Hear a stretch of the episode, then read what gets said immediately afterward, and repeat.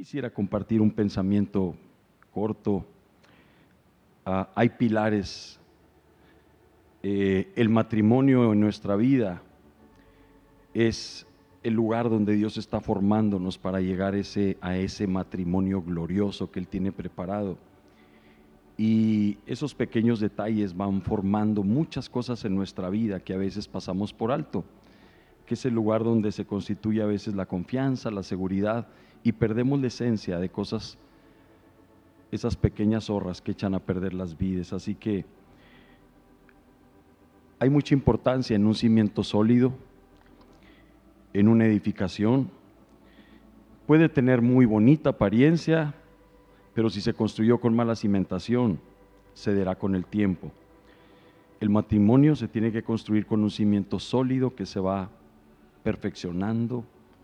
El Señor va haciendo una obra preciosa.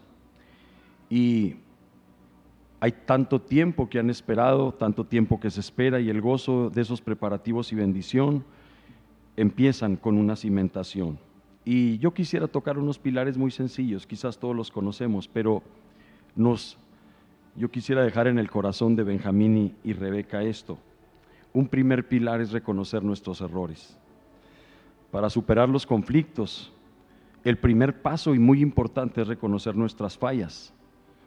Nos, nos, escudamos muchas veces en que tenemos la razón y esa es una demostración de orgullo y nos llevará a más problemas identificar en qué estamos fallando, hacer correcciones, traer cambios, reconocer errores, la impaciencia, el orgullo, creer que lo que pensamos es lo correcto, la dureza, la falta de consideración. Eh, David Wilkerson en un momento asinceró su corazón y dijo, quiero abrir mi corazón en esta noche, hace ya bastantes años hablando del matrimonio y del divorcio. Y él dijo, estábamos en un momento con tres hijos, mi esposa Gwen con 32 años de edad, y de pronto empezó a, tener una protuberancia, una inflamación, y aquella protuberancia empezó a, a crecer. Y fuimos al médico, y el médico después de unos análisis nos dijo que era cáncer. Y de ahí empezó una serie de proceso tras proceso, la metieron a cirugía, proceso tras proceso, cirugía tras cirugía. Nuestro matrimonio llegó a una situación muy, muy difícil, decía David Wilkerson. Y en algún momento dice que yo iba a compartir en una cruzada en, en California, le dije, vamos a hacer una segunda de miel, nos deberá ayudar esto. Y fuimos allá. Pero estando allá yo oía una voz fuertísima que me decía, tú, ¿a qué vienes a hablar aquí? Tú que no puedes ni siquiera arreglar la situación de tu matrimonio, ¿qué vienes a hacer aquí? Y esa voz empezó a ser tan fuerte que dijo, esto parece que no se va a componer. Y dice que tomó un, el dinero que traía, dijo, me voy, me voy a la Ciudad de México y fue y compró un boleto a la estación de camión y ya estando ahí en el, sentado en el, en el asiento, dijo, ya hablaré después, que mi esposa se regrese allá a ver qué va a suceder, pero yo ya me voy. Y cuando estaba ahí sentado, empezó a, caer una voz sobre él dijo, eres un tonto, eres un tonto, no has podido comprender por lo que ella ha estado atravesando. No te has dado cuenta el dolor tras el dolor, cirugía tras cirugía. No has podido comprender por lo que ella ha estado viviendo. No lo has podido ver. Dice que en un momento él empezó a pedirle perdón al Señor y brincó de ese camión. Y corrió, llegó cinco minutos antes de que empezara su predicación. Y dice, una unción de los cielos llegó a mi vida como nunca antes. Mi esposa de pronto llegó y se sentó y al final del servicio me decía, el Señor me liberó. Había sobre ti una nube blanca que te cubría. había sobre ti una unción y un poder. Y Dios empezó a, a llenar mi vida, a tocar mi corazón, a sanarme. Sé que estoy sana y que nuestro matrimonio es otro. Y lo que Dios quería destruir en un momento, el ministerio, todo, Él pudo entender que tenía que comprender por lo que ella había estado atravesando. Esa es uno de los pilares, reconocer nuestros errores, mover nuestros corazones de tal manera en pensar más allá que lo que a veces piensa nuestro corazón.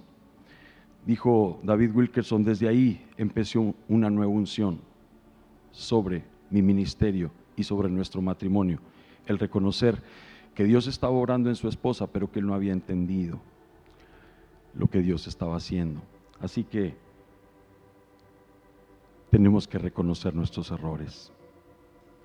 Otro segundo pilar es cuidado para la familia.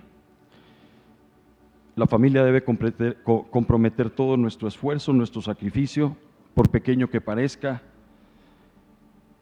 que no valga la pena, es algo importantísimo. Le decía un joven a su entrenador de béisbol, le decía, entrenador, estoy sorprendido con usted porque usted cuando tiene un compromiso con su familia, usted dice, ya me voy, tengo un compromiso con mis hijos, con mi familia, y nunca he visto que usted llegue tarde, usted corre.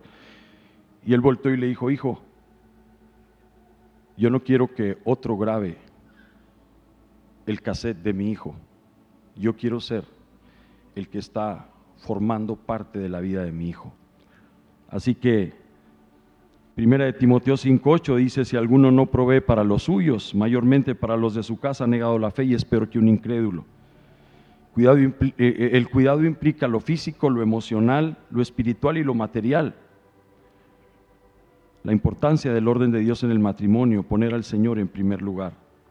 Dice la palabra en Efesios 5, verso 16, aprovechando bien el tiempo, porque los días son malos. El tiempo es un buen, un precioso, es nuestra vida, nuestro tiempo.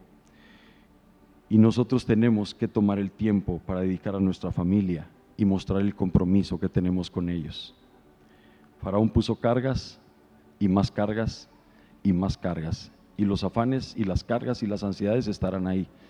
Pero esos momentos que Dios nos da son demasiado importantes para aprovecharlos.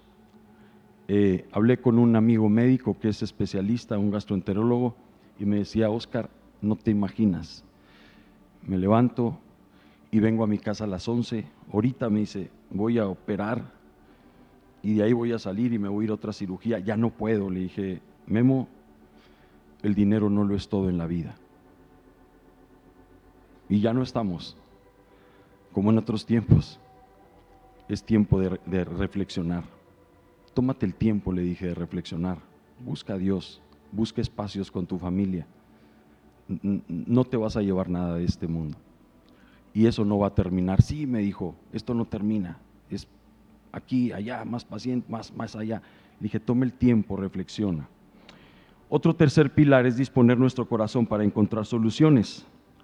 Hay muchas quejas en el matrimonio de falta de comunicación.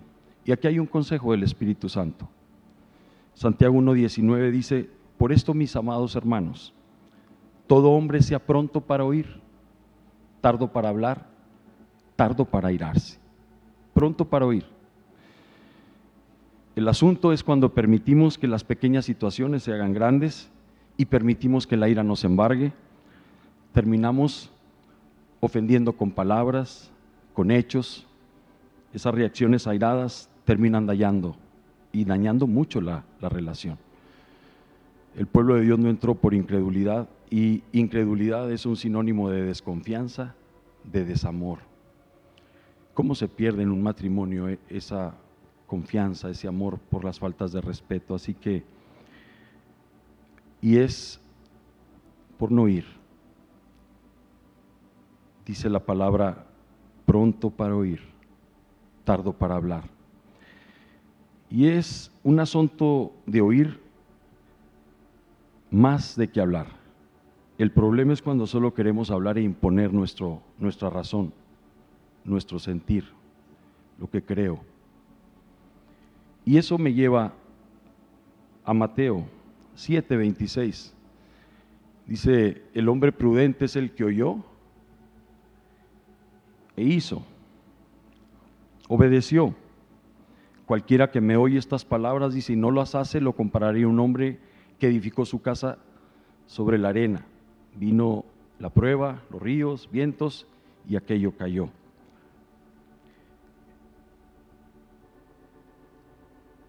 Cuando nos apoyamos en la arena es brazo de carne, el consejo humano, las herencias que traemos, de la cual lo único que queremos es a Cristo Jesús, ¿verdad? No queremos la del abuelo, por, por tesonero que fue.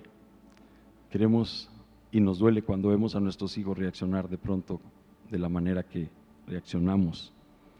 Pero es un tiempo de oír, oír, oír y dejar escuchar el corazón. Todo hombre dice sea pronto para oír, tardo para hablar, tardo para airarse. Ese es el hombre que escucha, escucha. Cuando nosotros escuchamos más, vamos a oír más a Dios. Cuando hablamos mucho, no lo dejamos a Él hablar. Así que qué precioso que en esta relación preciosa seamos muy prontos para oír, oír el corazón, oír más que hablar. Otro pilar es crecer en amor y en perdón. El amor no es algo que brota de la noche a la mañana. Alguien dice me enamoré a primera vista, pero creo que es un error. El amor se construye día a día, momento a momento. Romanos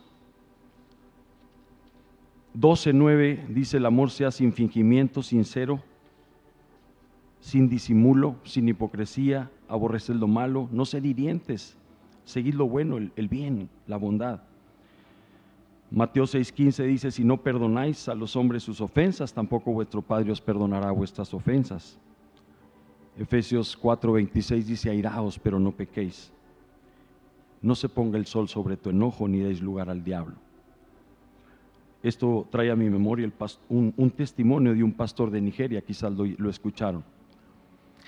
Ese hombre se enojó con su esposa fuertemente y su esposa llegó en el, en, se enojaron y al rato llegó y le tocó la puerta, él se encerró y, mi amor, perdóname, no le abrió la puerta. Más tarde, mi amor, perdóname por favor, no le abrió la puerta. Al día siguiente él salió de mañana, agarró su carro para ir a X asunto y el carro perdió los frenos, chocó y le hablaron a la esposa que su esposo acababa de chocar y que el asunto era muy grave. Cuando ella llegó, lo encontraron sin vida, lo subieron a la ambulancia, ahí ya iban tratando de dar auxilio, muere.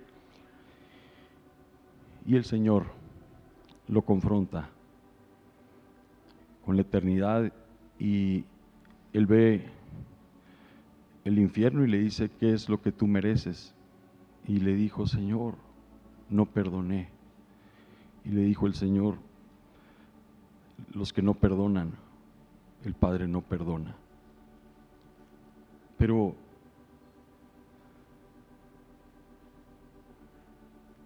es el lugar que merezco, sí lo sé. Le dijo el Señor, te voy a dar una oportunidad porque otros necesitan saber lo real que es no perdonar. Voy a soplar vida. Estaba en la funeraria el tercer día y ese hombre fue levantado ahí de la funeraria. Se quedó sorprendido. Por alguna razón el cuerpo se tardó un poco en preparación y de pronto ahí en la funeraria ese hombre resucitó. Y ese testimonio, hermanos, es real se nos hace fácil, no perdono, ¿qué importa? No. Si no perdonas y confrontas al Señor, estamos en graves problemas. Así que crezcamos en amor y en perdón. Dice, sino que siguiendo la verdad en amor, crezcamos en todo en aquel que es la cabeza, esto es en Cristo. Entonces, que haya una disposición a seguir la verdad en amor, amando, amándonos, amando al esposo, a la esposa, a los hijos, en caso de tenerlos, eso cambia el ambiente del hogar. Efesios 5:21 dice, someteos, y eso significa estar bajo obediencia, en sujeción, someterse a sí mismo, unos a otros, dice en el temor de Dios. Dios no gobierna, gobierna. Perdón, Dios gobierna, no yo. Así que si el omnipotente, el que todo lo puede, el omnipresente, el que está presente en todas partes, el omnisciente, el que tiene conocimiento de todas las cosas, Él gobierna. Nos sometemos en ese temor de Dios. Así que, ¿cómo se debe estar sujeto? Dice la misma palabra y no lo dice, las casadas estén sujetas a sus propios maridos, como al Señor, porque Él es, el marido es la cabeza de la mujer, así como Cristo de la iglesia. Y también manda a los maridos que amen con ternura a su esposa con mucha ternura. Por último, el quinto y último pilar es concédele al Señor el primer lugar en tu matrimonio siempre. Eclesiastés 4:9, voy a leer la versión eh, nueva traducción viviente, dice, es mejor ser dos que uno porque ambos pueden ayudarse mutuamente a lograr el éxito. Si uno cae, el otro puede darle la mano y ayudarle. Pero el que cae y está solo, ese sí que está en problemas. Del mismo modo, si dos personas se recuestan juntas, pueden brindarse calor mutuamente, pero ¿cómo hace uno solo para entrar en calor? Alguien que está solo puede ser atacado y vencido. Pero si son dos, se ponen de espalda con espalda y vencen. Mejor todavía si son tres, porque una cuerda triple o cordón de tres dobleces no se rompe pronto. Así que tenemos que mantener el, altar encendido. Él es nuestro amado redentor que debe reinar en nuestro matrimonio siempre y todo será diferente. Los lazos de amor se harán cada vez más sólidos. Dice crezcamos en todo en aquel, que es la cabeza, esto es Cristo. Por último, la clave para que el Señor permanezca en nuestro hogar y matrimonio son nuestras ofrendas diarias. Vivimos en tiempos de apostasía, dice 2 Tesalonicenses 2, 3 y 4, que no vendrá el Señor sin que antes venga la apostasía, y si hoy es el peor tiempo de apostasía, lo estamos viviendo lo malo bueno, lo, bueno malo, es entramos ya de una manera y todos lo sabemos. Dice que se manifiesta el Hijo de perdición, el cual se siente en el trono de Dios haciéndose pasar por Dios. Todos lo sabemos que Judas significa alabanza y nos está robando nuestro altar. Así que la mayor guerra que confrontamos es mantener nuestro altar encendido. Por eso hay tanta guerra, porque el enemigo no quiere que se tome ese lugar. Así que esa es la clave para que el Señor permanezca en nuestro hogar y en nuestro matrimonio.